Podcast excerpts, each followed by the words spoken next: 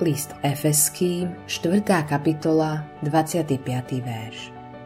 Preto odložte lož a hovorte pravdu každý so svojim blížnym. Mám priateľa lekára. Niekedy musí ľuďom povedať, že majú rakovinu a je to veľmi ťažká správa. Ale dá im aj nádej na postup liečby.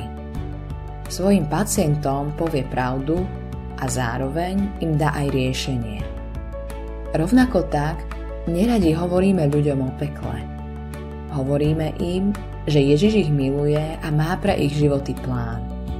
Hovoríme im, že im odpustí hriechy a dá im radosť a pokoj. Ale ak povedia, ja naozaj nechcem veriť v Ježiša, v skutočnosti som so svojím životom celkom spokojný, čo bude so mnou, keď zomriem? Nechceme povedať to slovo na P. Nechceme im hovoriť o pekle. V skutočnosti zlyhávame v tom, že im nedokážeme povedať pravdu Evanielia. Jeremiáš v 6. kapitole 14. verši učí o falošných prorokoch, ktorí nechceli ľuďom povedať pravdu. A ľahkomyselne liečia rany môjho ľudu. Hovoria pokoj, pokoj. Ale nie je pokoja. Ako by ste prišli do nemocnice s ťažkým zranením, dali vám pár aspirínov a povedali Môžete ísť domov, ste v poriadku. To je šialené potrebuješ pomoc.